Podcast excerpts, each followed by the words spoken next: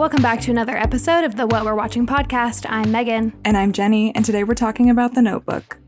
And today we have a very special guest. Torry from the Ready to Be Petty podcast is here. And her podcast is amazing. It's one that I listen to all the time. It's a pop culture weekly recap. She talks about reality TV shows, celebrities, scandals, things that are going on, and it's always very topical and it's it's such a fun listen. And Torry recently came out with a romance novel podcast called Ready to Be Romanced. And we thought that was perfect for February. So give that one a listen too. Yeah, so happy Valentine's Day. Yay. We also have an update today on our February review challenge where we give you guys rom com recommendations to watch this month. Low222 says, I love listening to this podcast as I work. A lot of the films they choose are films I grew up with or just really enjoy. The hosts are deaf girls girls, and my fave episode is the Legally Blonde one. Also, side note, their voices are so comforting to me. So nice. Thank you so much. Lo. I especially love this because I feel like you and I were expecting reviews immediately when we started this podcast, talking about our vocal fry and our like Valley Girl speech. so to hear that our voices are comforting makes me like beyond happy. Yeah, thank you so much. It's our biggest Yeah. insecurity. so our recommendation for low is Sweet Home Alabama. I feel like we know that they're a big Legally Blonde fan. And Sweet Home Alabama stars Reese Witherspoon, and she also plays a very strong character in that one. And it's from a similar time period, and it's just such a fun rom com that I'm betting some of you probably haven't seen in a while. I've never seen it. Oh, really? Yeah. Oh, it's good. It's really good. I'll read the log line so you guys get a feel for what it's about. A young woman who has reinvented herself as a New York City socialite must return home to Alabama to obtain a divorce from her husband after seven years of separation. It stars Patrick Dempsey and Josh Lucas and Reese Witherspoon. Hope you enjoy. Z, like the letter, says, Comfort listen for the girls. Hi, I'm Z, and I want to say thank you for being consistent with your postings. I love listening to both of your voices. This podcast feels like a safe, genuine space, and I find myself listening when I need to decompress after work and have a giggle. Thanks, bye. Happy Galentine's. Yay, happy Galentine's to you too. The idea of this podcast being a comfort listen for the girls makes me just beyond happy. So that means a lot. So for Z, we're recommending She's the Man because you mentioned Galentine's and just like comfort nostalgic watches. And I feel like She's the Man is that for all of us, right? It's so funny and just like relaxing. I feel like it's not a stressful watch. You're not like super emotional. Right, it's just funny and light. And if you haven't seen it or haven't seen it in a while, here's what it's about. When her brother decides to ditch for a couple weeks, Viola heads over to his elite boarding school, disguised as him, and proceeds to fall for his school's star soccer player, and soon learns she's not the only one with romantic troubles. Oh my gosh, it's been so long since I've seen it, but you guys should let us know if you want us to do an episode on it. Sure, I would love to. I would love to. And if any other listeners want us to recommend rom coms for them to watch this month, leave us a written review on Apple Podcasts, and we would love to do it. Awesome. Enjoy the episode with Torry. Hi, Torry. Thanks for joining. Thank you so much for having me. I'm super happy to be here. Yay. I'm so excited to talk about The Notebook. I had not watched this probably since high school, and I bawled my eyes out in high school, and I was like, not doing that again until like last week, What year would it have that been the first time you watched Oh. it? 2013, probably.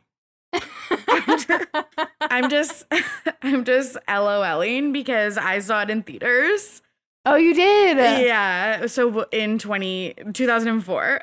Okay, yeah, wow. She was she was there. yeah, I was there at the scene of the crime. I was born in 92, so I would have been like 12 or 13 at the time. Yeah.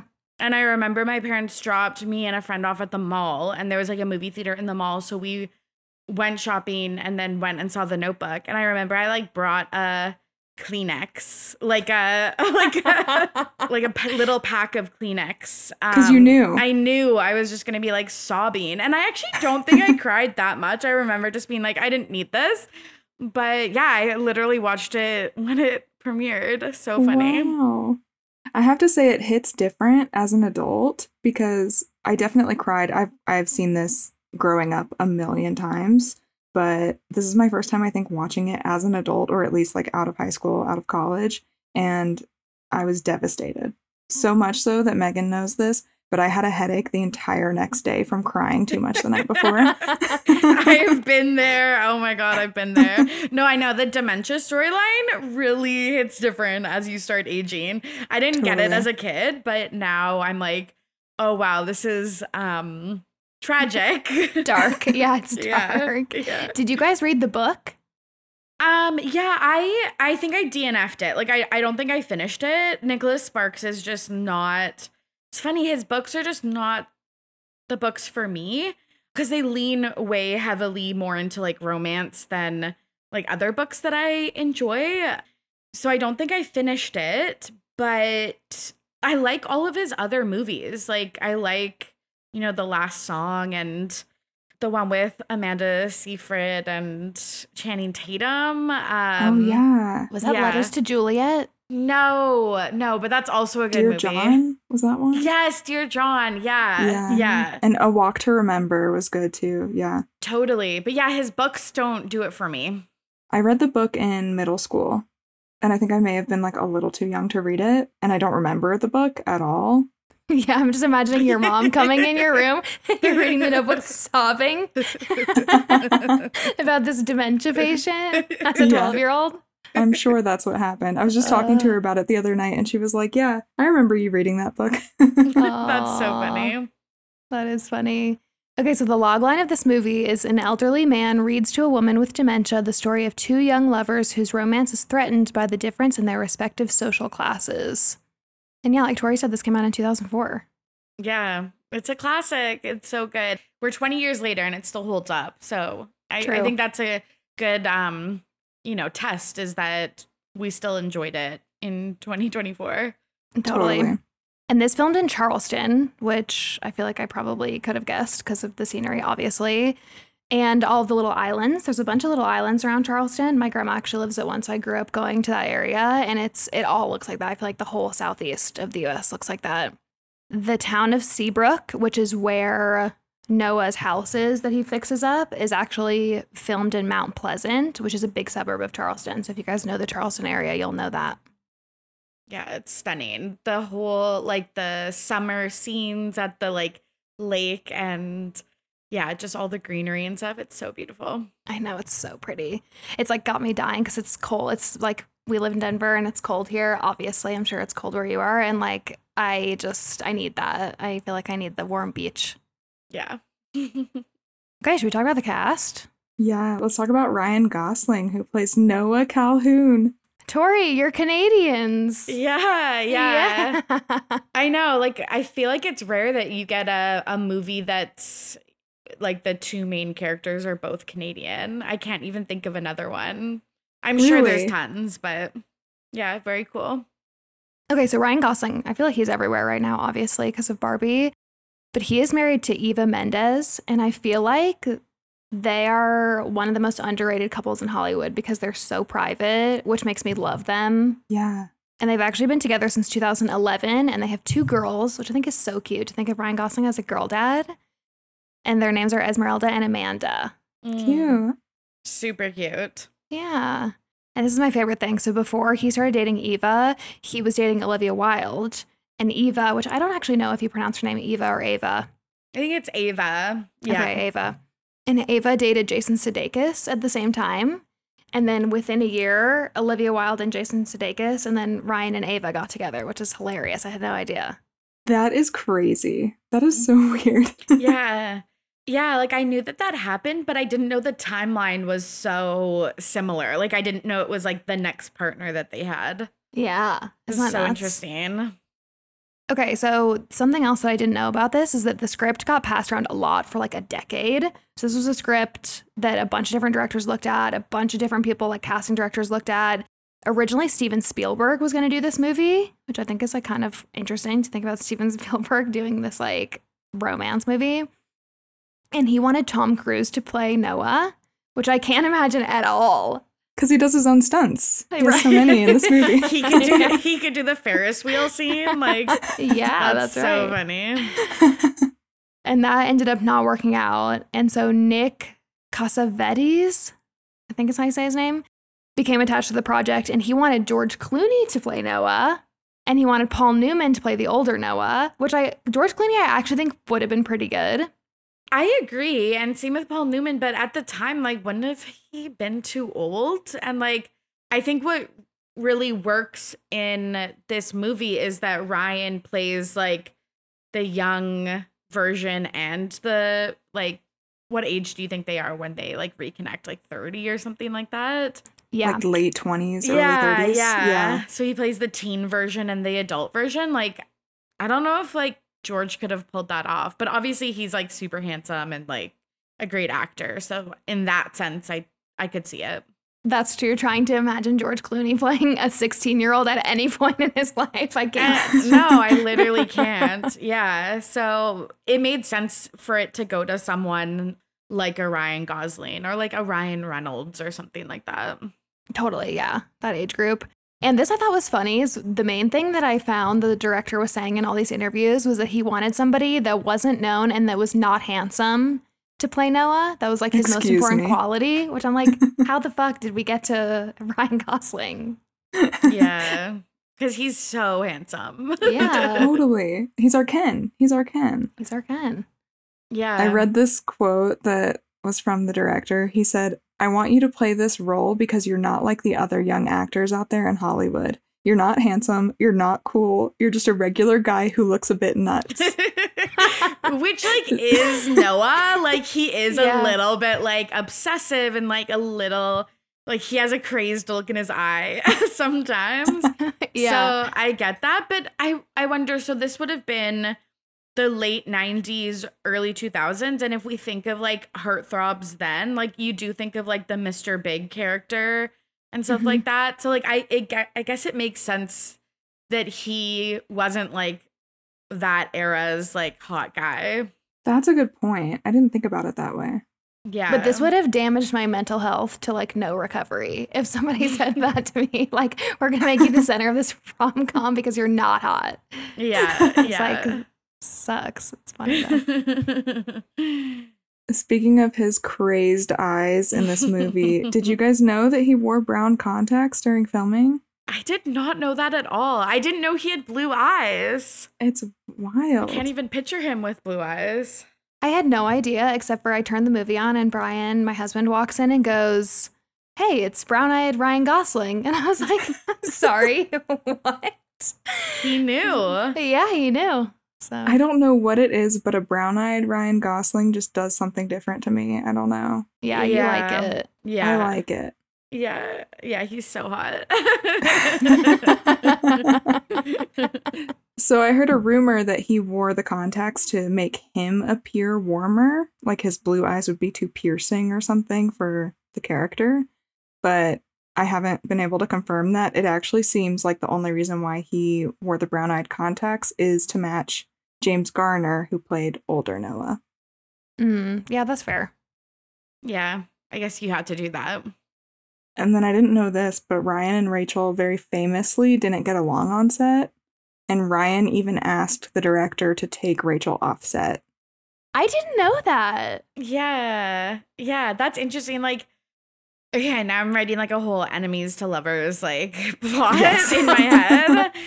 but um because I feel like all I've heard about the casting for this movie with them in particular is like how electric their tapes were when they were filming like testing together. So that's interesting. But also from a directing set standpoint, it's like that's what you want when they're because they do fight a lot. They're very like honestly toxic. Yeah. yeah. Like from a from a present day lens, like they're kind of toxic. So I feel like Ryan is saying this, and then the director's like, oh no, this is the cast. Like we have to do them now. I love the enemies to lovers thing. That's so funny. Yeah, the reason that surprises me is because they dated. Like shortly after the movie came out. They dated from 2005 to 2007 and then again in 2008. So How did I miss that? Oh my god, mm, you should you need to go back and look at like paparazzi fi- pictures and stuff like that. You missed it probably because you were too young, but I was eating it up like in People magazine. I've only got three years less than you, but for some reason, it, I just missed the notebook stuff. The pop culture stuff didn't hit me. Totally, totally. I I really liked them as a couple. They seemed great. It's funny, no one's ever called them like a PR couple and stuff like that, even though they, you know, dated immediately after this was filmed. Like it wasn't the Robsten craze like when Twilight came out a few years later. That's true because Twilight wasn't that long after, was it? No, I think it was Huh. 2009, so 5 years. How could you do a movie like this, though, and not fall in love? Oh, I say that all the time. I just don't think it's possible. No, I say that all the time that I would be like, what are we after like after the Two days wrap? of rehearsal. Yeah, and I would be like, oh my god, this is it for me. So yeah, I get that. yeah. Another iconic moment in their relationship is they were nominated and won the MTV Movie Award for Best Kiss, which obviously is from the iconic um I guess it's not a lake, like pond kiss or whatever Mhm. uh, that's in the movie. And this was really fun because they made a big spectacle of it. Like they walked on the stage at like opposite ends and then they did like a big wind up and then they like ran into each other and um it's kind of actually like very bachelor nowadays where like the contestants run and jump on the lead on every date but at the time I was just like this is so fun well, I wasn't actually really analyzing it like this, but I think the feelings I had was like, this is so fun that they're like playing into it, that they respect this movie. That was another thing I wanted to say about the notebook is like, it was kind of like Justin Bieber, like when he started like his career, like they just didn't respect it and they didn't respect this. And a lot of other like female focused media um, just didn't get the respect that you know other things got and i just loved that they weren't shying away from this project that they like were not embarrassed by it that they you know respected it so it's very iconic the mtv movie awards also were very iconic at the time i feel like award shows have kind of taken a nosedive in just like relevancy. But at the time when you were starved for celebrity content um, and you didn't have social media and stuff like that, award shows were like one of your best um, options to see your fave celebs. And so I just, I remember just loving everything about this whole thing.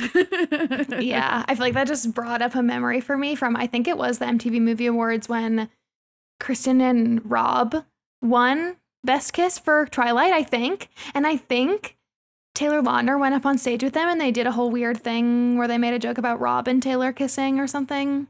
Yeah, that's ringing a bell. yeah. They wish they had what Rachel and Ryan had. like I was gonna say we rewatched that recently, and there's no way that kiss compared at all No. to Ryan and Rachel. no.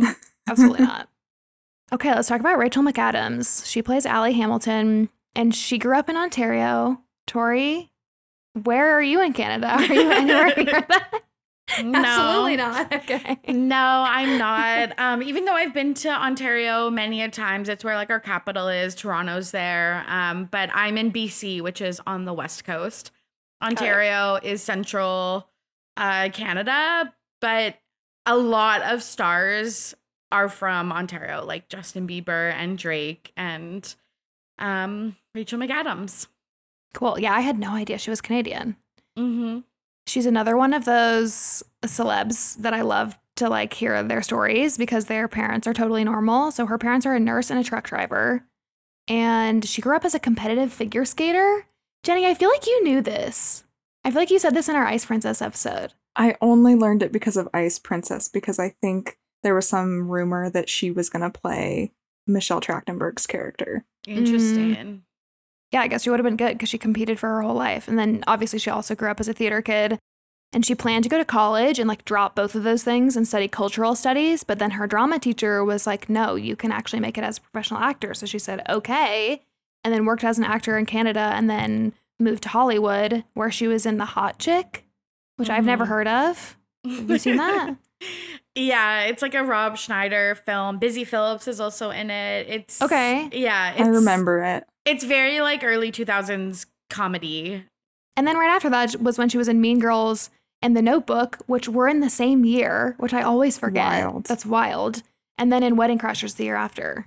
Yeah, it's like no one had that range where you could go from The Uh-huh. Notebook to Mean Girls in just such a successful way. So, yeah, there's been clips because of the Mean Girls musical movie, clips of Rachel McAdams talking about The Notebook in her Mean Girls press. And yeah, she was just like so like demure about it. I don't think they knew that it was going to be such a hit. And I think James Marsden in your notes, he actually said that too. So people just didn't know what a phenomenon it was going to be. I guess how could they? Like, you don't think that a romance is going to blow up and be the classic that it became? Totally. I also learned that she's always been a really big environmental activist. She like speaks up for a lot of different causes, which is cool. I didn't realize that. And she also has a super private relationship. So she's been with a screenwriter named Jamie Linden. He wrote We Are Marshall and Dear John. Oh, And they've been together since 2016 and have two kids. I had no idea. interesting. She also did a lot to prep for this movie. She spent a bunch of time in Charleston just to like get to know the area, and she took ballet and etiquette classes and worked with a dialect coach to learn the southern accent. Which the accents in this kind of crack me up. What did you think of them? I thought they sounded normal. Yeah, like I I've only the the farthest like in the south I've gone is Nashville. Like I've I don't listen to this accent a lot, so I just I had no idea if it was good or bad. Megan and I are both from the South, and I, I didn't notice if it was good or bad, but Megan, do you have an opinion on this? Oh no, I thought it was good. I just always think it's interesting to hear people do that like old southern twang because it's different from like the southern accent you would hear now. It's very like oh, okay, I need to find this. Do you guys know the SNL sketch where the guy is talking about the big snowstorm that was in Atlanta? Jenny, do you know what I'm talking about? No, Okay, guys, I will find this and post it on our Instagram because it, they're making fun of this accent in it, and it's this like Southern gentleman supposed to be, and he's just like shitting on Atlanta for not being able to handle any snow, and it's actually really funny, and it, they use this accent in it, so that's always just what it makes me think of. Oh, I can't wait to watch it. Yeah. Anyway, I also learned that a lot of people were considered to play Allie, which like the list is long, so I'm just gonna read it really fast. Jessica Biel, Britney Spears, Jaime King, Jane McGregor, Jennifer Lawrence, Kate Beckinsale, Kate Bosworth, Amy Adams, Mandy Moore, Scarlett Johansson, Claire Danes, Jennifer Love Hewitt, Ashley Judd, and Reese Witherspoon. That's so many. yeah, but then they got down to Britney Spears and Rachel McAdams, which I cannot see Britney doing this for a second with Ryan Gosling. No, it makes so much sense of why they didn't go with Britney Spears, even though she is my queen and I owe everything to her. But it's just it's not it's not the role for her. But um just last year we got her audition tapes because yeah, they were like leaked or revealed or whatever. Um, so you can actually watch her audition and honestly it's good. It's a good audition, but I just think to me, she doesn't have this like it the movie takes place in the 40s she doesn't have the look where rachel mcadams i think very much does and there's this thing i don't know if either of you have heard about it but like an iphone face and it's just like where you're like i don't believe this person has never seen an iphone before Yeah, yeah, I've heard of this. and it's like Britney Spears, like I just feel like she has like a 90s, like I don't know, I just can't take her out of a 90s aesthetic. Yeah. Even nowadays, I feel that. And people said that with Dakota Johnson, um, did a was it a Sense and Sensibility remake or something like that? She did a period piece, and people were just like, I can't. The one thing I can't get over is just that she has an iPhone face, and yeah, I feel that about Britney. Yeah. That's so interesting. Never Mhm. heard of that before, but I, I can see it. I also wonder how much of it is just because like we know her as like when you think of the 90s, you think of Britney. So it might just be who she is too, but That's interesting. Totally. Yeah, she was an icon of that decade. So like to take her out of that would be so hard when she's so associated with that for everyone. Totally. And it's kind of like also actors like Carrie Bradshaw. Or, no, Sarah Jessica Parker. exactly. yeah, like Sarah Jessica Parker or like Harry Potter. I can literally cannot even think of the actor's name. It's just really hard when you play such iconic roles or you just have such an iconic place in history or pop culture or whatever. It's it's hard to play these kind of like almost like nameless roles. Totally. I did watch Britney's audition tape and then I watched Rachel McAdams afterwards, and you could not compare them. Like, it just Rachel is this part. Even though I think Britney did a good job, it's just interesting to see, like, oh no, like Rachel was built for this. I can see why they picked her. Truly. I'm surprised she hasn't done other like period not that this is a period piece, but like But kinda. Kind of, yeah. yeah. Okay, I completely forgot that James Marsden is in this movie. I completely forgot. This must have Me been one of the first things he was in. He plays Lon. He's been in 27 Dresses, X Men, Enchanted, Jury Duty, Dead to Me. Like I've seen him in all those things, and I just completely lost that he was in this movie. Me too, yeah. Totally. Just because he's such a leading character, I think it's Yeah. weird when he's not like the star of the show.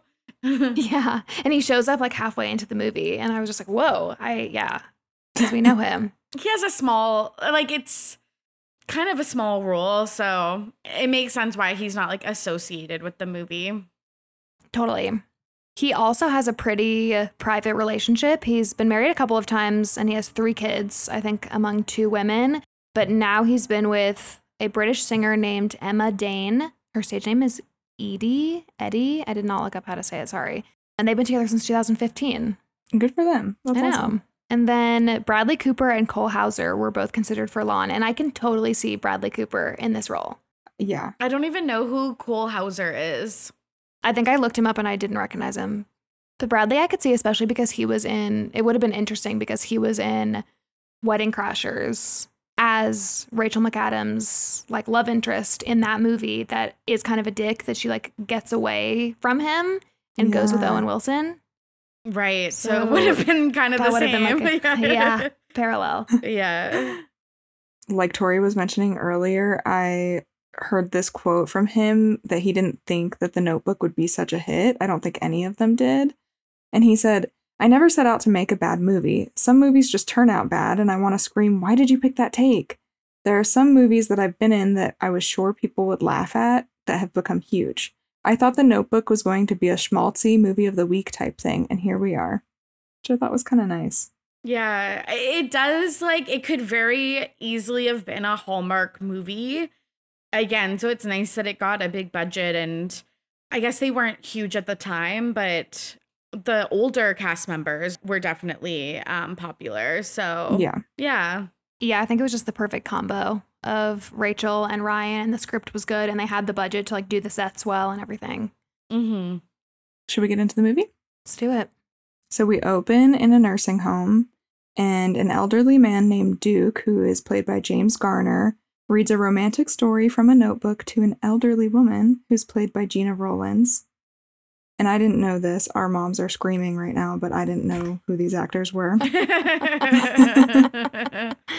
Gena Rowlands is actually the director Nick Cassavetes' mom. And during one of their first takes, he said, Okay, mom, action.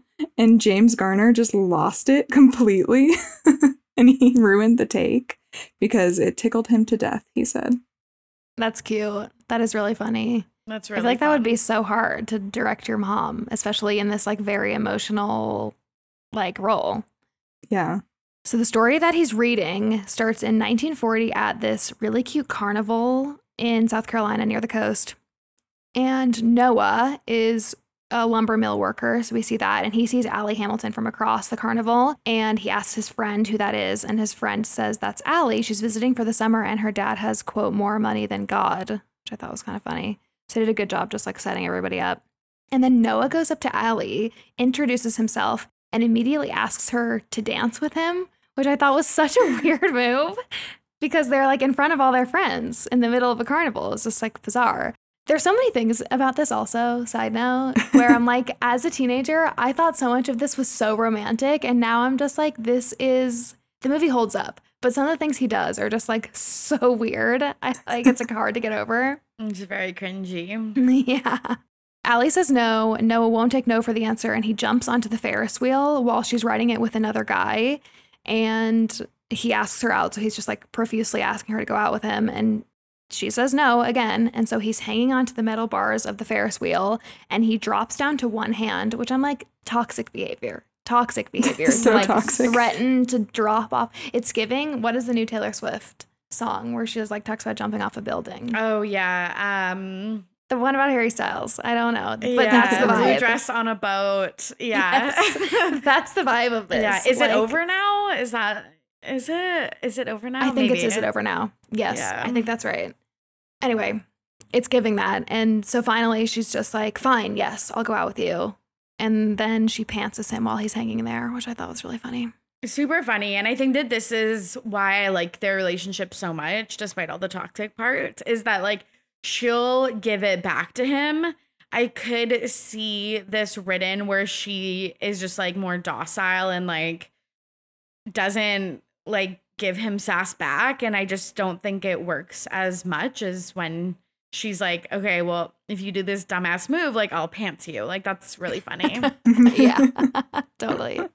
Yeah. Um so it's like the next day after the carnival and he sees Allie on the street and he's like profusely apologizing, which we do like to see. We like to see that. but he's not taking no for an answer, which we don't like to see. Mm-mm. So he's trying to convince her to change her mind, which is not again not how consent works. But it's fun in this romance movie. Uh, but he's like, What can I do to change your mind? And she's just like, I'm sure you'll figure something out because she saw him climbing up the Ferris wheel. So she knows that he has some tricks up his sleeve. I have to know what you guys think of this part where he is like, when I see something I like, I got a hat. I love it. I go crazy for it. How did that age? What do you think? it I don't know, like it like weirdly works in the movie, I think, but like if you when you spell it out, like it just it doesn't work. I think he's just trying to convey how excited he is about her and like that I don't know, maybe he's just trying to convey that he's not like flippant about like asking her out and he's not going to easily give up, but yeah, insane behavior. Insane. Absolutely unhinged behavior. yeah. if it happened in real life, I would not be into it, but in the movie, I'm into it. yeah, absolutely. So then Noah gets Finn and his girlfriend Sarah to set up a surprise double date at the movies without Allie knowing. And Finn and Sarah are making out during the entire movie, so Noah moves to sit next to Allie. And they kind of make eyes at each other the whole movie, and then afterward, the two of them go on a walk together. This is like the first time I feel like she is actually genuinely kind of interested in him. hmm Which kind of surprises me because when I was watching this again, I was like, what? I guess like it just bonded them to be like stuck next to their friends that were making out. Cause I'm like, I don't know Mhm. what changed between your conversation a second ago and then him like tricking you into going to this movie to now you're like, we'll go for a walk after the movie. Actually, I do like him. It was just like a weird change to me. Yeah, I guess that it's kind of like maybe she sees the summer play out in her head of like double dates and stuff like that, but like, or maybe she's impressed that he did quote unquote figure something out, but it's like, yeah, like lying to her, like that's not a good start. That's not a good foundation to build a relationship on. Yeah. So on their walk, they lay in the street and they watch the traffic lights change, just like Noah and his dad did while he was growing up. And at first, she's like, you can tell she's hesitant and she's probably, you just get the vibe that she's like a risk averse person and she's not really into his like chaotic behavior. And because she's resistant to lay down, he says, That's your problem. You don't do what you want. And then this becomes a big theme that we see throughout the movie for Allie, for her like holding back and doing what she thinks she's supposed to be doing and not necessarily what she wants to do. And so she gives in and they're laying in the street. And she tells him in this moment that she loves to paint, which comes back later because she doesn't say that to the person that she ends up with later. So it's just like you, I don't know, you get the sense that she's like opening up to him. And then a car comes and they run out of the street and Allie can't stop laughing, which I thought was like really cute. You could tell that she like liked getting to like show that side of her. And then they dance together in the street while Noah hums the song I'll Be Seeing You, which becomes their song. Very cute. So Yeah. sweet. So after that night, their first date, I guess, they like start seeing each other. I feel like this is the highlight of the movie. We do. Yeah. Like, I don't know about you both, but like it's just so fun watching their teen years or their their summer together. And so one night Allie goes to Noah's house and it's just completely different from what she grew up in. It's like a very modest house. Uh, you can tell that Noah has a really close relationship with his dad, Frank, where I feel like Allie's parents are always kind of at a arm's distance from her. And Allie brings him a painting that she made. And they eat breakfast at 10 p.m., which again, it's just kind of like the casualness of uh, this household compared to hers is just something so new to her that I think she really likes it. And then we get just tons of cute scenes of their romance. And we also see them fighting, like you were mentioning earlier, Torry. She's hitting him, like it's very intense fighting. And then Duke's narration says that despite their differences, they were crazy about each other. Yeah, it's just it's the type of relationship that it's fun to watch on the screen, but it's like you don't actually want that. Like all of this like fighting, breaking up, getting back together, like passionate reunions, but like very very toxic and like tumultuous and like I don't know, you wouldn't feel safe in that relationship and stuff like that. So no, knowing that now, it, it, pl- it plays a lot different, but still very very cute. I think the point of it was just to show like their passion, Mhm. maybe, because like you don't really see the intense emotions in romance movies. I feel, especially like the Hallmark kind, right? They're very like subdued, and that's what makes this one different to me. That's true. I think it also, actually, now that you say that, shows that it's serious. Because I think if we just saw them being super cutesy the whole summer, it would read very like kids in love, cute thing that like wasn't supposed to be as, you know, serious and deep and like long lasting. Interesting. So maybe that was just the point. Yeah, that's true. Like it's not just some summer fling or whatever. They're kind of showing that there's more depth to it. Yeah. Mhm.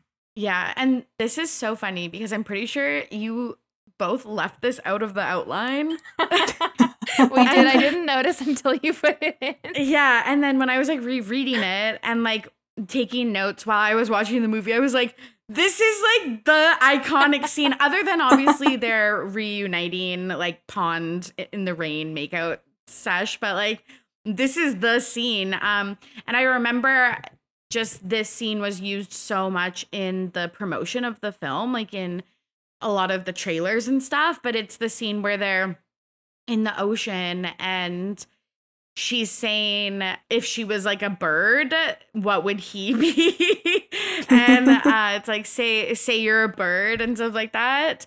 And it's just funny because in like nowadays we had that viral meme that was like if you ask your boyfriend if you're a worm would he still date you it's like we haven't changed one bit girlies like No.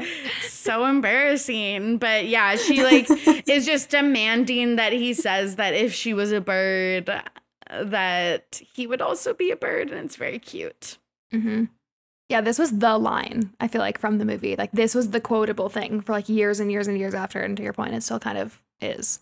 Totally So my takeaway here mm-hmm. is that if your partner doesn't say that they would be a worm too, it's a red flag. yeah absolutely Yeah, cut 'em loose.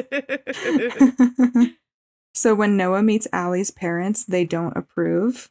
And her mom asks what he'll do when the summer ends and spills the beans that Allie is going to college in New York in the fall. And then they kind of go off and do their own thing. And Allie's parents watch them together. And Allie's dad says it's just summer love.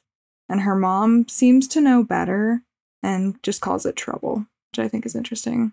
Yeah, because we find out later on, spoiler alert, that the Mhm. mom did like the same thing. So yeah, she knew. She yeah, knew. she's Yeah. like worried for her that she's Mhm. gonna go down that path. Mhm. Yeah. And I had forgotten that. And rewatching it, it makes me want to go watch it again to like rewatch the mom parenting Allie with that lens, like knowing that they had the same experience and handled it differently.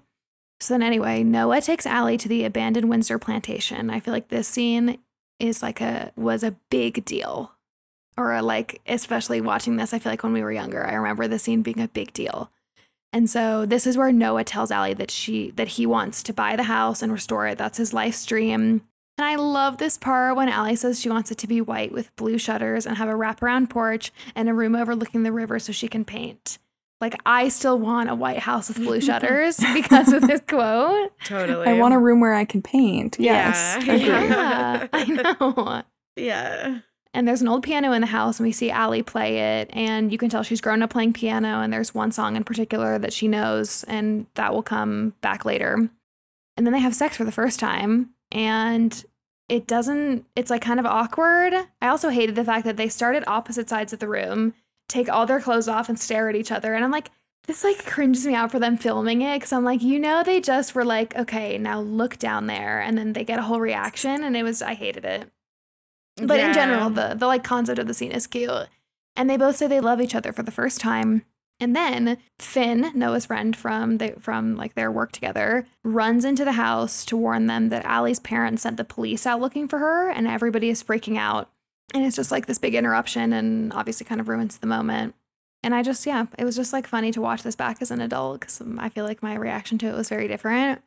But something interesting that I learned was that while they were doing all the shots of the house, at least the outside of the house, they were using special effects to make the house look dilapidated because it is actually a real house that is in totally fine condition. And so none of that was real. Yeah. Interesting. So was the inside of the house was that a set or was that the Right. I bet that was a set. And then the exteriors were special effects. interesting? Yeah, I think so. okay, that makes sense.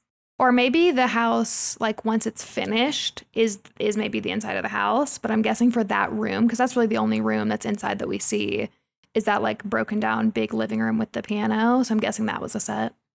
Okay, not me thinking that they actually like found a dilapidated Me house too. and then Restored restored, it. it. no, I know. I know. Like this makes so much more sense. yeah. Yeah, I just I remember. I wish I remembered what I thought about this scene when I first watched it in 2004.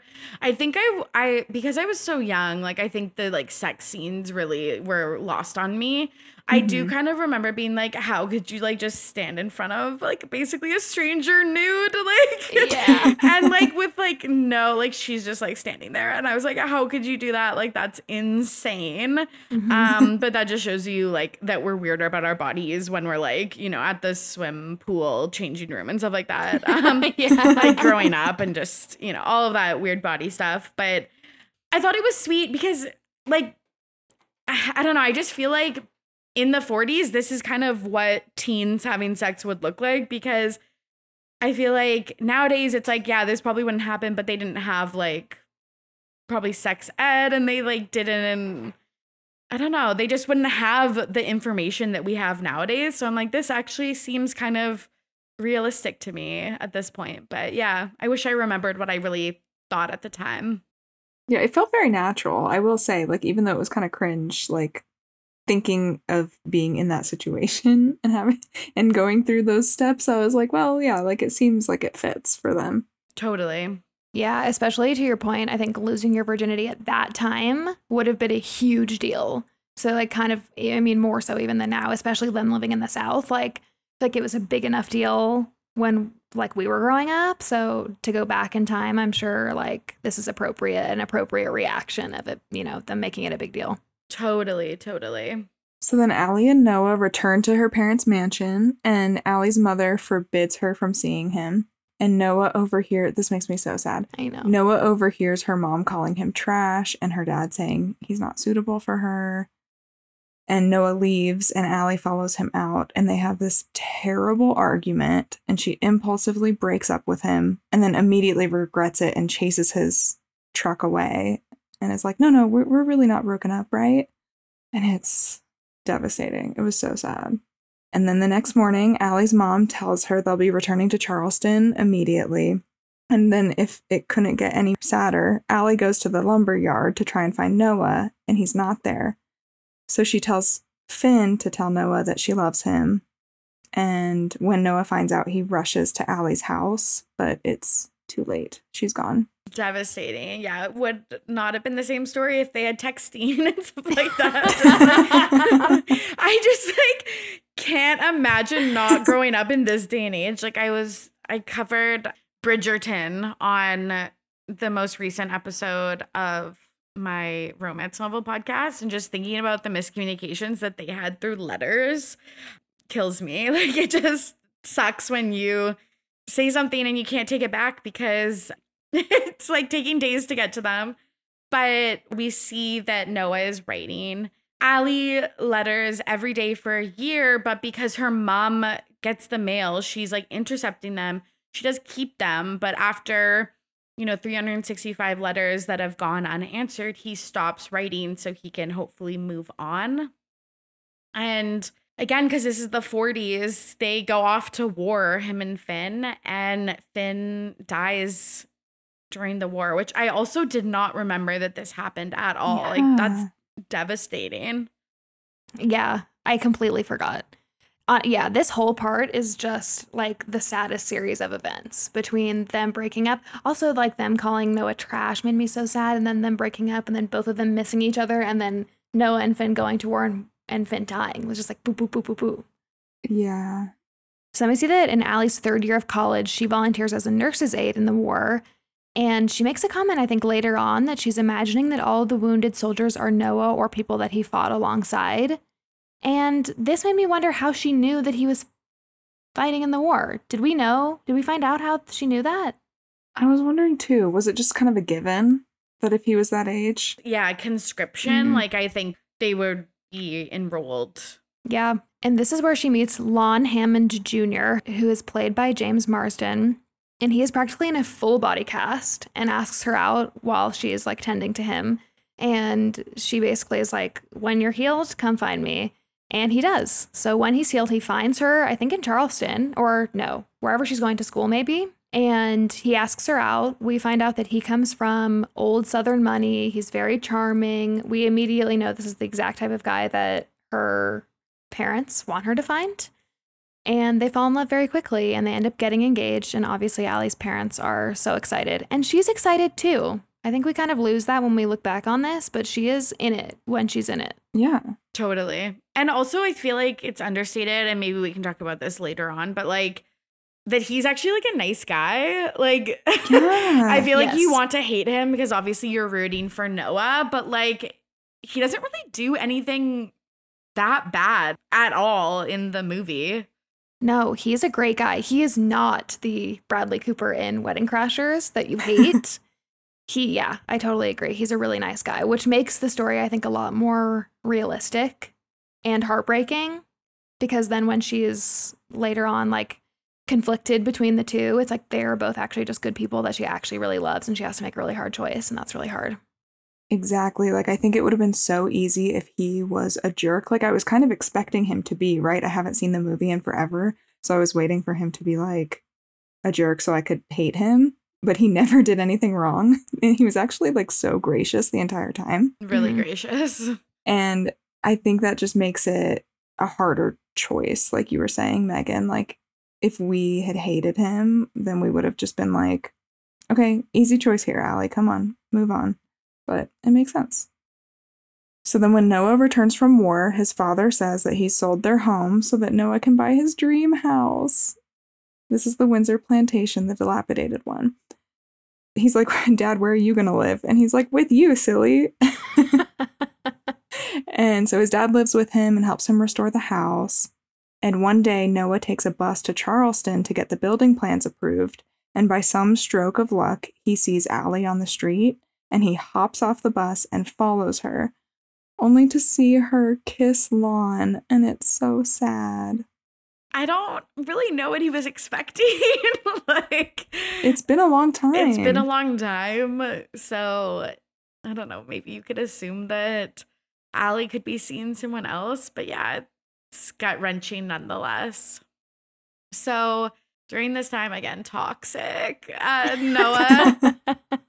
Noah, come on. He's like, if I restore the house and it is exactly what Allie wanted, that maybe she'll come back to me. And so he finishes restoring the house, but his dad passes away. Something I didn't pick up in my first couple watches, obviously, was that the house means something with Allie, but also his dad at this point which I think is really special. So he passes away and he's like, okay, so now my dad's not living with me. And like, because I have kind of been a recluse, all I have is this house. Mm-hmm. And he probably has PTSD, like really From the bad, war. right? Totally, totally. Yeah. He's unwell. like He, he is unwell. That is what we see. Is I feel like the next many scenes are just like the unraveling of Noah because he is like obsessively mm-hmm. working on the house. He is dating this widow, which we'll get into, and he loses his dad. It just like I feel like he's not in a great place. And so we see the finished house, and it is white with blue shutters and the wraparound porch. And we see him just get completely wasted after he finishes it for days because, and he like contemplates setting the house on fire because you can tell he's just like, I did the thing. This was like the thing I was going to do my whole life. And also the thing that I totally believed would bring Allie back to me via the universe somehow. And it didn't happen. And so then he puts it up for sale.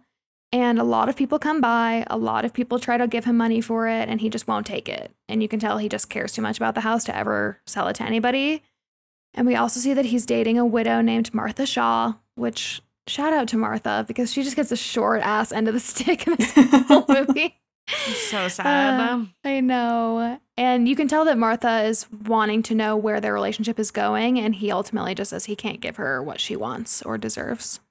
And then back in Charleston, Allie tries on her wedding dress, and someone shows her that she's in the newspaper as the social highlight of the season. And then she folds back the paper to find a photo of Noah in front of the renovated house, and she faints. Which, same, like, same, I understand. Yeah. And so obviously her feelings for him come rushing back, and she goes to Lon and asks him to take a solo trip before the wedding.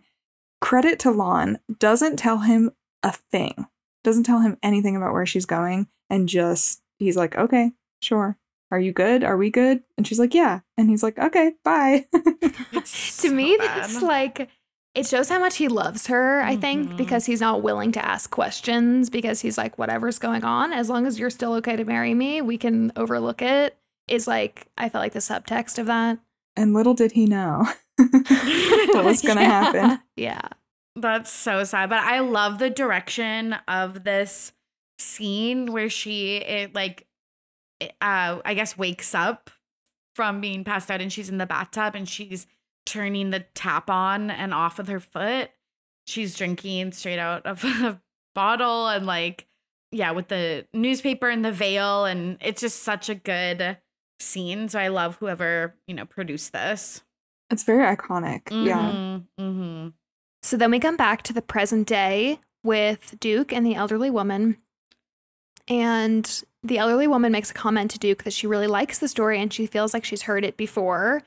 And this kind of contributes to Duke's ongoing feeling that he's going to be able to get her to remember. Duke goes off to the doctor, and while he's there, the elderly woman asks the nurse if she can play the piano. And the woman is surprised to learn that she can that she already knows how to read music and she already knows how to play the piano. So again, it's just another scene like reiterating that she like she obviously has dementia. Yeah, and at the doctor's appointment, we learned that Duke's health is declining. He recently had two heart attacks, and the doctor's like trying to set kind of boundaries with him or like make him have more realistic expectations about Miss Hamilton, who we learn is the older woman. So this was so shocking to me the first time I read it. Like, I don't know why. I probably because I was like fucking 13 or whatever, but I was like, I had no idea that this was Allie and, and Noah. Because I was like, no, this is Duke. I Same. I it just went straight over my head, which is so funny nowadays because it's like clear as day.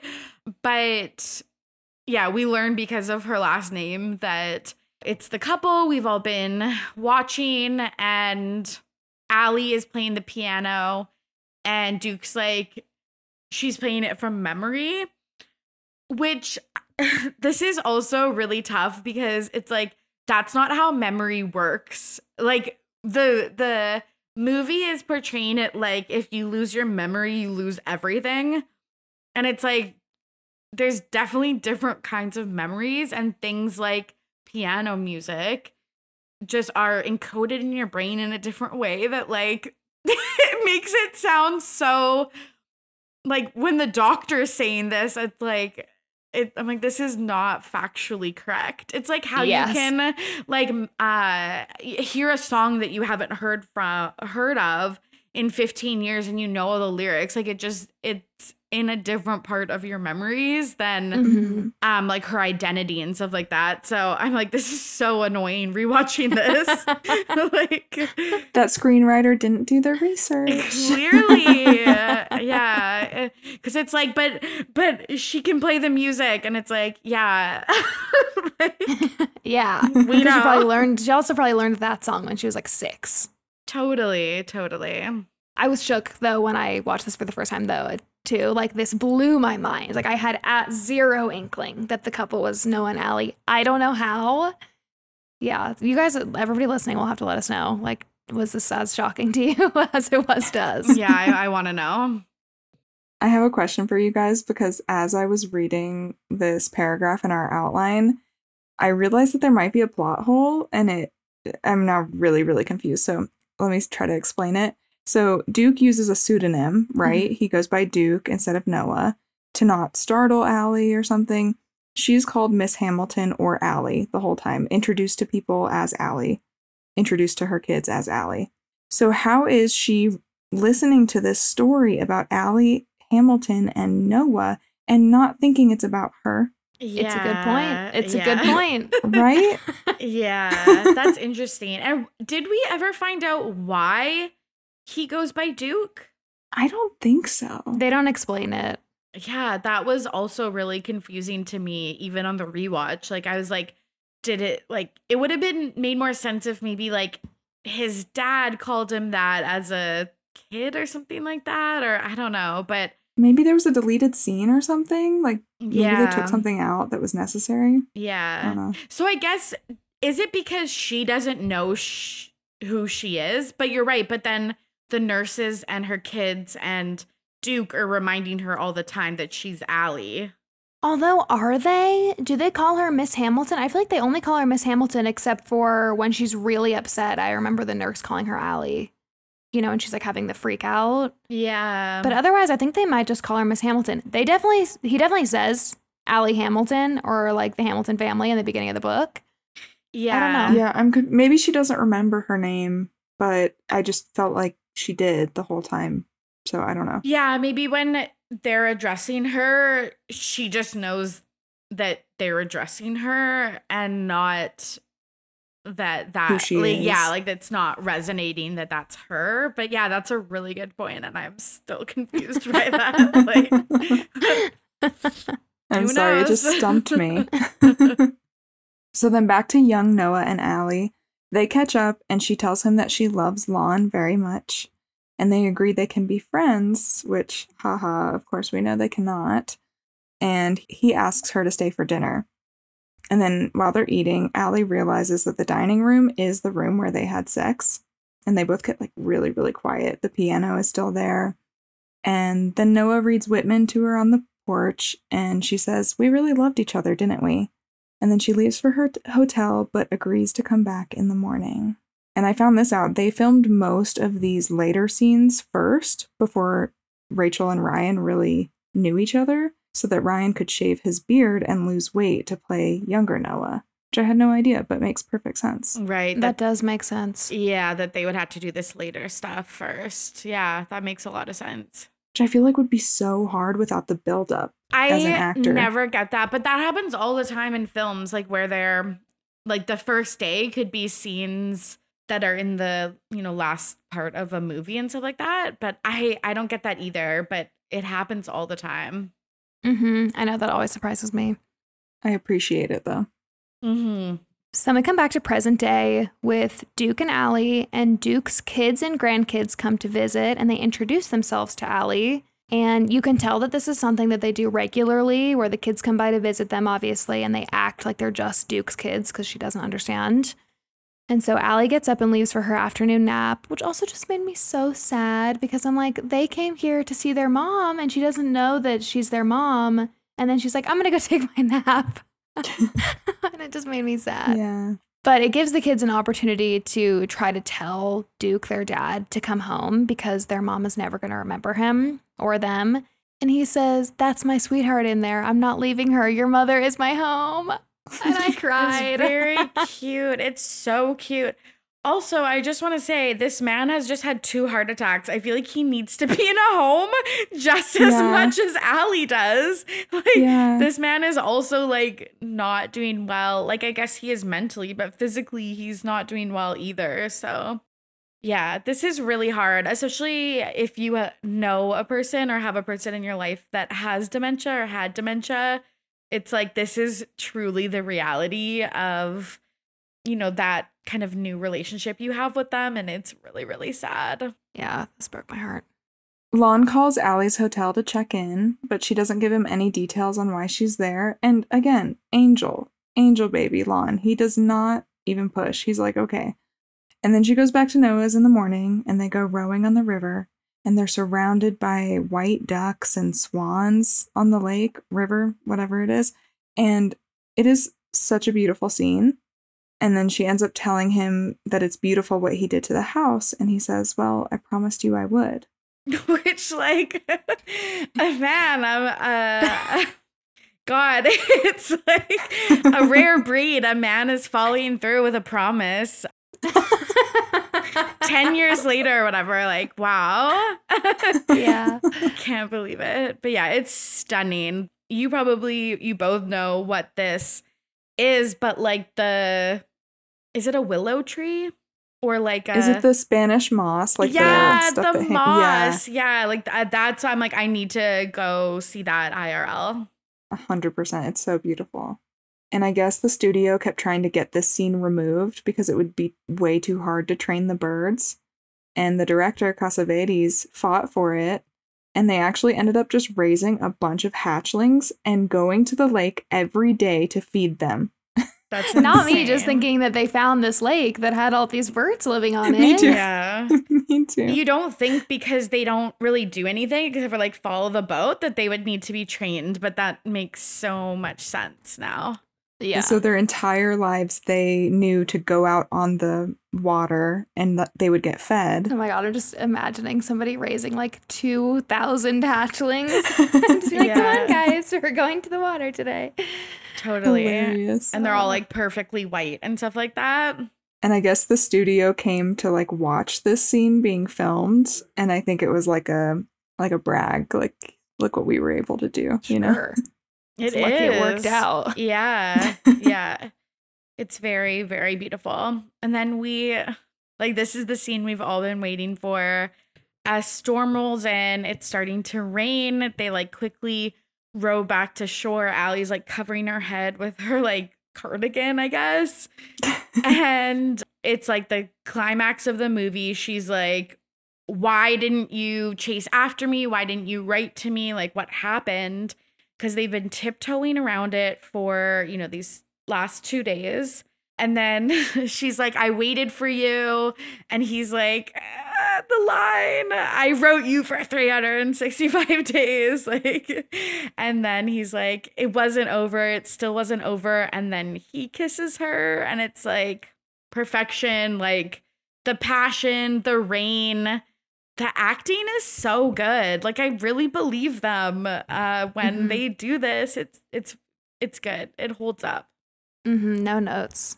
It's so good. I think uh, that's why it was the best kiss, right? Like it just it uh, it just makes you feel all the feels. Although, did you know, actually, sorry, I, I found out or I saw in something that usually when there's rain in a movie, it's they're using fire hoses.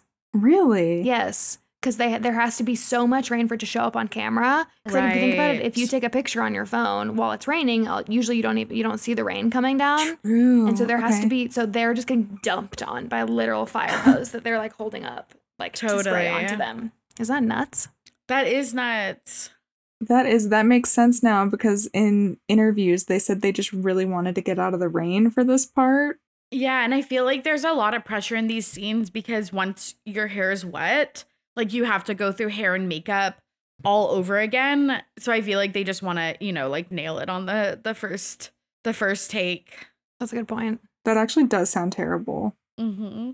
And then Rachel McAdams' clothes were actually from the 1940s, and a lot of them were falling apart. And I think it was this scene that she was barefoot, or maybe it's another one. But in the scene where she is barefoot, her shoes had fallen apart. So, so they just had her wear no shoes. And I thought that was funny. That is funny. That's interesting. So then they're back at Noah's house and they have sex. And Allie says, This line made me laugh so hard. You gotta be kidding me. All this time, this is what I'd been missing. It's like, yeah. Like, does she mean that Lon like is not good at sex, or does she mean that Noah is good at sex and she didn't know that because the first time they had sex, it probably wasn't good? I interpreted it as the first one, but it probably was the second one. She's probably saying like if you if I had gotten all your letters and we still would have been together and we would have been doing this the whole time is actually probably what she meant. But in my head I was like, Oh. damn. I know, because I was like brutal. Like Lon is just catching strays here, but like, so I like didn't I didn't get that part. Our man got wrecked. He got dragged. He got dragged. But I love this scene. Like I love when they're back at the house and he's like trying to rip off her stockings. yeah. yeah, it's very yeah. good. It is. And so the next morning, Martha Shaw shows up, and Allie is really nice to her. Noah goes down to the door, definitely to like break it off and like tell her to go away. And Martha makes a comment about wanting to meet Allie, and then Allie shows up at the door and is like, "Oh, you should come in and have breakfast with us." And I think she ends up staying for the whole day. And by the time she leaves, she understands that Allie and Noah are in love, and she tells Noah that it gives her hope that she'll be able to find that too. yeah, just like it's not realistic. I feel Yeah. I feel like I feel like uh okay, that's your like boyfriend. He's just like like okay. Um I just would feel bad about myself if I was Martha Shaw because it's like okay, so every time we were having sex, you were probably thinking of this other girl, or like every time we were like together and stuff like that. I just I think it's like brutal. I understand wanting to like um you know like have your curiosity um quenched or whatever but i just like i couldn't do it i don't know maybe she's a better woman than i am No, I cannot imagine being like, oh, she's here. Can I meet her? No. Oh, and she's gonna make me pancakes. Wow! Like I would think, wow, she's being so fake right now. She just Yeah, screwed my boyfriend. literally this bitch inviting me inside. yeah yeah How dare she? Yeah.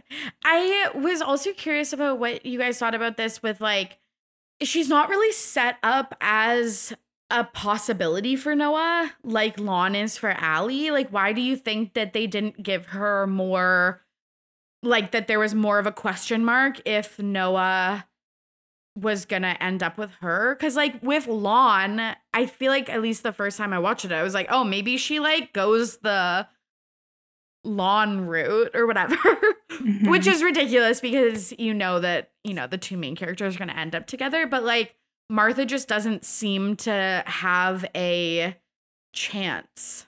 I think that they just thought it would be more romantic if Noah never fell in love with anybody else. Right. Like, because then we're like, oh, it had to be Allie.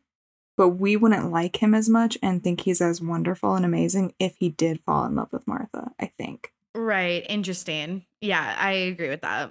I think it's also like the string of Allie's character doing what she thinks she's supposed to do. I think so. I think it's true to her character that she would move on and find somebody new and that was suitable that her parents would like and get married at a regular age.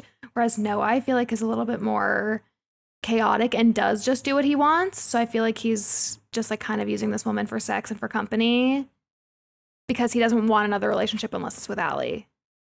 But I think you're right also, Jenny. I think also that's right. That it just is romantic to see a guy not give up. It is romantic. It's just, or yeah, it's just a lot less realistic. Mm-hmm.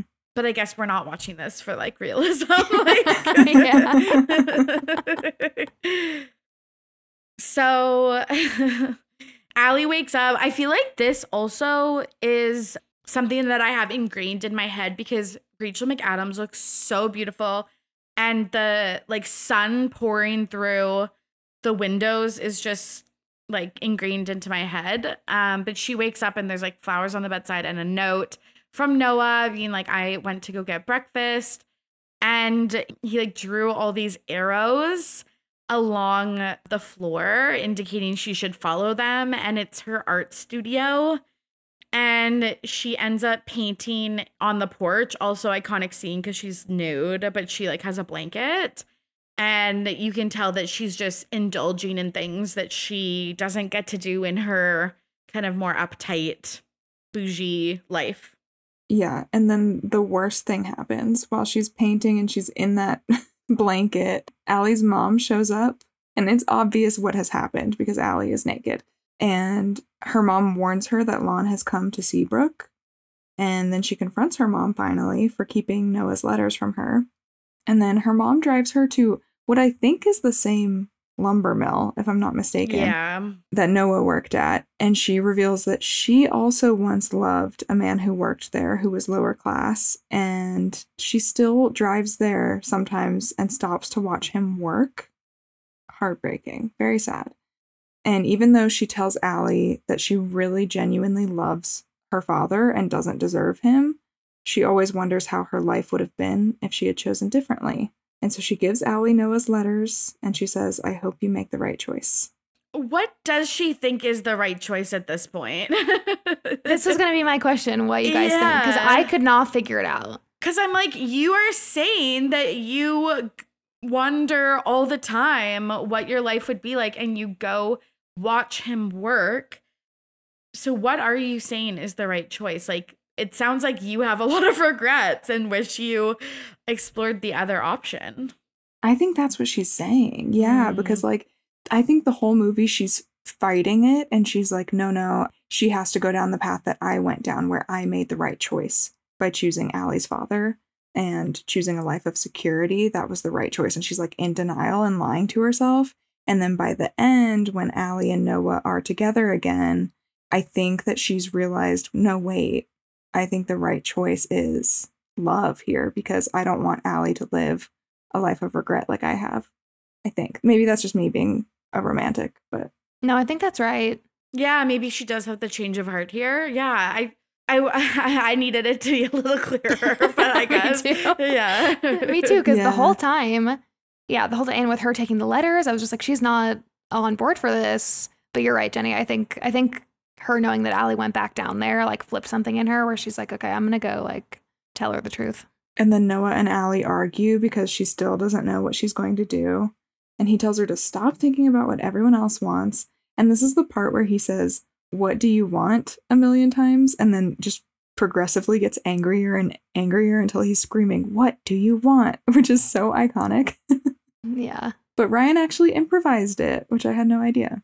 Yeah, it makes the scene so much better and so much re- more realistic because I really believe that's what Noah would do. And I feel like Allie at this point, well, like I don't love the yelling and stuff like that, but like sh- she does need, I feel like, someone to to really like asking nicely isn't getting an answer, and I feel like she does Mhm. need someone to to like really ask her, I guess, in this way.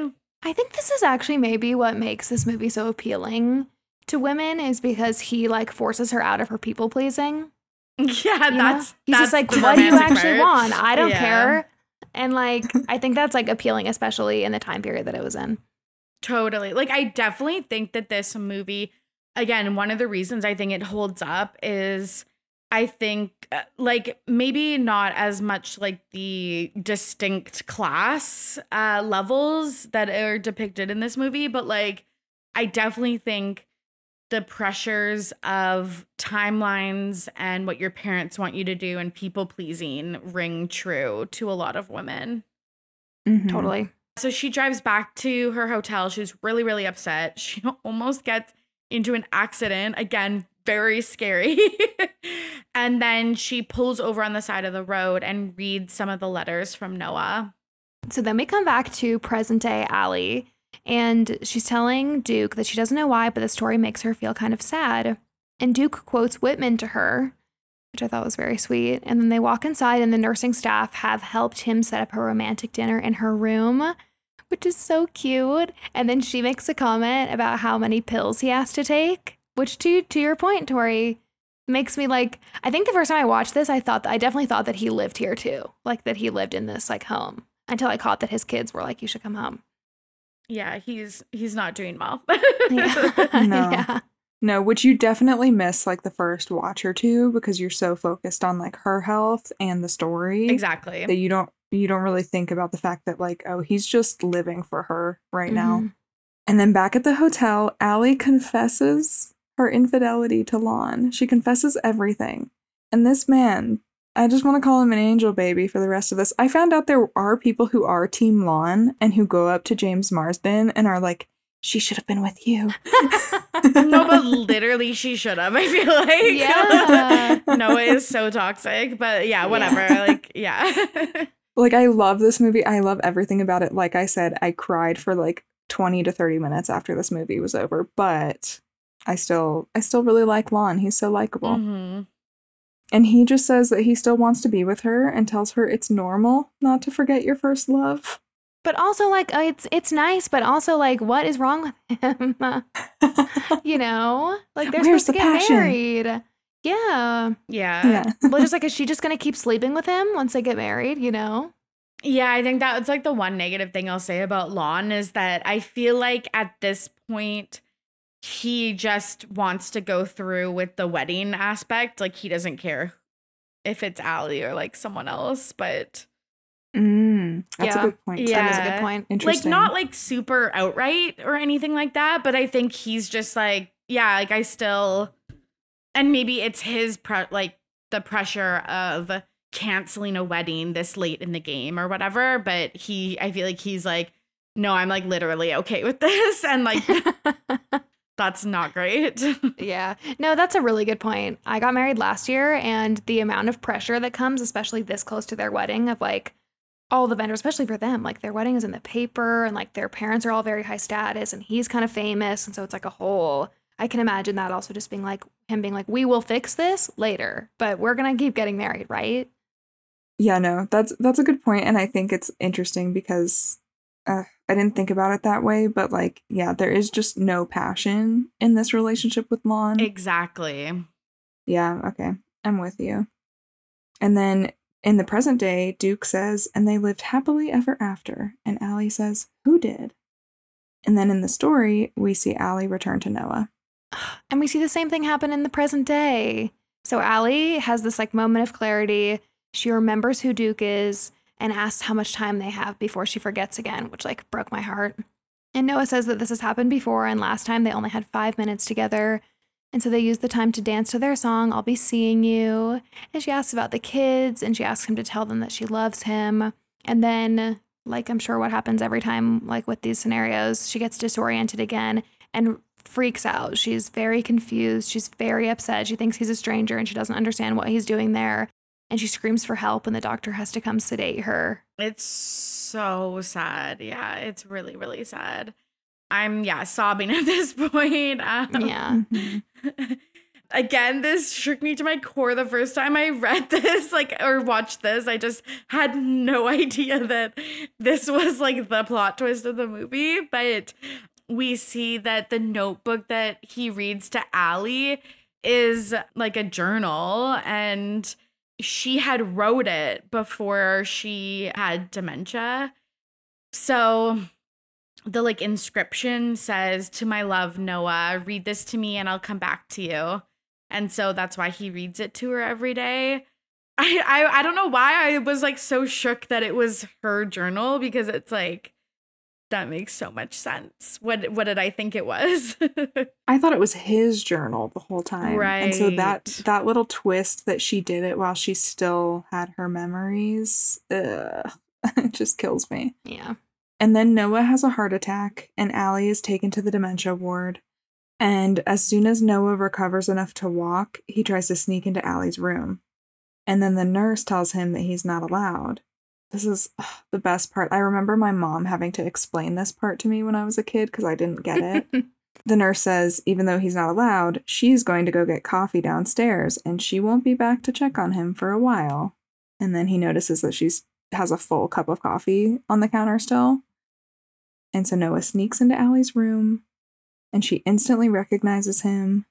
And she asks if their love can create miracles. And he says, That's what brings you back to me each time. Ugh. And then she asks if their love could take them away together, which is where I'm losing it. And he says he thinks their love can do anything they want it to. And he crawls into the hospital bed with her and says, I'll be seeing you, which is the name of their song. It's his last words to her. And they fall asleep holding hands. And the next morning, the nurse finds them and they have died peacefully in their sleep, holding each other while she still remembered who he was. Oh my Sobbing. god. I'm literally like Like, I'm I'm gonna cry thinking about it. I'm like tearing up. Like it's so sad. It's and Yeah. so beautiful at the same time. Yeah. And again, I just didn't see this coming when I first watched it. So like the first like um when you realize that they've passed away together is just like so brutal. Mhm. Oh, heart wrenching. uh, heart wrenching, but in like the most beautiful way. I like I said, I watched this like a few times in high school and bawled and was just like, I'm gonna put it away. Like I don't need to watch it again because it was like so upsetting. And then watching it again, I was like, no, this is such a good story. And it's like so beautiful. And I love both of them. And the characters are so good. So I would highly recommend a rewatch. Yeah. Unless you just wanted to catch the recap so that you didn't have to be Yeah. devastated, that's fine. we respect that. Seriously. We'll take one for the team. Yeah. In 2015, the CW was developing this as a TV series, which I had no idea. Not the CW. I I know. No. I know. That part would have been bad. It would have been so mm-hmm. cheesy. I guess, well, the 90210 reboot was on the CW, and, Was it okay? you know, it was good. like, it was fun. It was a good Yeah. TV show. They do great, fun shows. Like I loved The Vampire Diaries. Mhm, Yeah. Totally. I think it wasn't Pretty Little Liars the CW, but like this, I don't know. I feel like Jenny and I always, every time we watch a movie, we're like, we want a TV show of this, but we want HBO to do it. Yeah. Totally, totally. yeah. It's hard to like remake a classic like this. And also, I just feel like replacing the performances of Rachel and Ryan would be so tough to do. Like, I just think that Yeah. they did such a good job. And it's so visually distinct, too, that this is a tough sell for me. Maybe it was like too soon, too. Like maybe in like 20 more years it would be a good remake. Yeah. But I don't know if we need that right now. Yeah. The series was just going to center around young Allie and Noah and just leave out the future and the dementia part. And Nicholas Sparks was actually going to be a producer on it. And they just couldn't attach a writer. So nothing ever happened with it. Hmm. Yeah, I'm curious what was on the CW in 2015. Like Vampire Diaries would have been in its last year or two. Riverdale? Was Riverdale a thing yet or no? Was that Mm, before that- that? I think that was 2016 or 2017. So that would have Okay, been so in between. in between then. So yeah, I guess that they were looking for other shows. Yeah, like the next big teen show. Yeah. I think it probably, if, if they had done a good job, it probably would have done okay. But I feel like probably for people a little bit younger than us that weren't huge fans of the original movie. Yeah, so they had Reign, Vampire Diaries, the originals, Supernatural, iZombie, Jane the Virgin, and Crazy Ex Girlfriend. Oh, I forgot Jane the Virgin is a CW show. I love that show. I loved that show, yeah. And I loved Reign too. And I watched uh, most of Vampire Diaries, but I could totally see why they would think that this is a nice addition to that kind of lineup I think they wanted to do like a period piece piece. type thing. Mhm. Yeah. Interesting. That's so, yeah, so interesting. well, thank you guys for listening. Torry, tell the listeners where they can find you and all about your new podcast. Yeah, you can find my pop culture podcast, Ready to Be Petty, on all podcast platforms and on social media at RTBP Podcast. And then I have a new podcast called Ready to Be Romanced that covers romance novels. Maybe we should read the notebook Yeah. and cover the book over there. But yeah, if you are into this type of stuff, we are talking all about different no- romance novels, but it's a lot, it's more on the smutty, like spicy romance side, less on the like you're sobbing and like like clutching your pearls like type of side. It's it's a little bit different than this. But yeah, if you like this type of stuff, you should check it out. If you're reading A Court of Thorns and Roses like Megan and I currently are, then it's the perfect podcast for you. Yes. Oh my god, are you both currently for the first time reading it? yes. Uh, No. I'm on book way. three. Oh my gosh. Okay, yeah, so you're farther along than I am because I wanna burst up. Okay, okay, okay. Yeah. Nice, very nice. I had to get your thoughts on it. well, thank you so much for coming on the podcast. That was so fun, Torry. Yeah, thanks for having me. I appreciate it. And as a reminder, if you leave us a written review on Apple Podcasts before the end of the month, we will read your review and give you a rom com suggestion. We'll talk to you guys next week. Bye. Bye.